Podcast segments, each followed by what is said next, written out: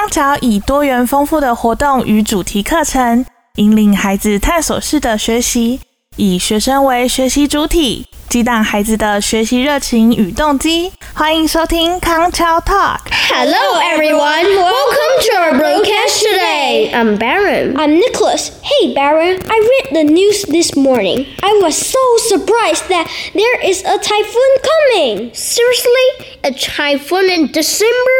I can't believe it.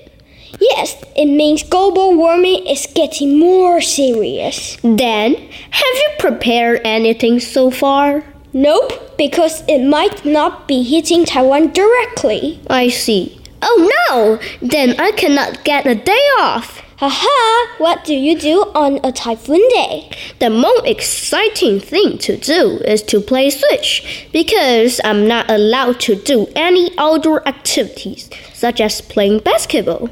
I totally agree with you. Since we cannot go outside, my mom always asks me to have some cup noodles.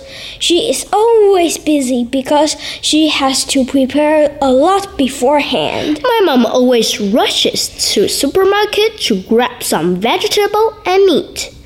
My parents don't really allow me to eat cup noodles, so I am excited to have it on a typhoon day. It is super delicious, especially the beef noodles. Seafood is always my first choice because it is delicious and not expensive. You've made me so hungry. Let's go have lunch at the cafeteria.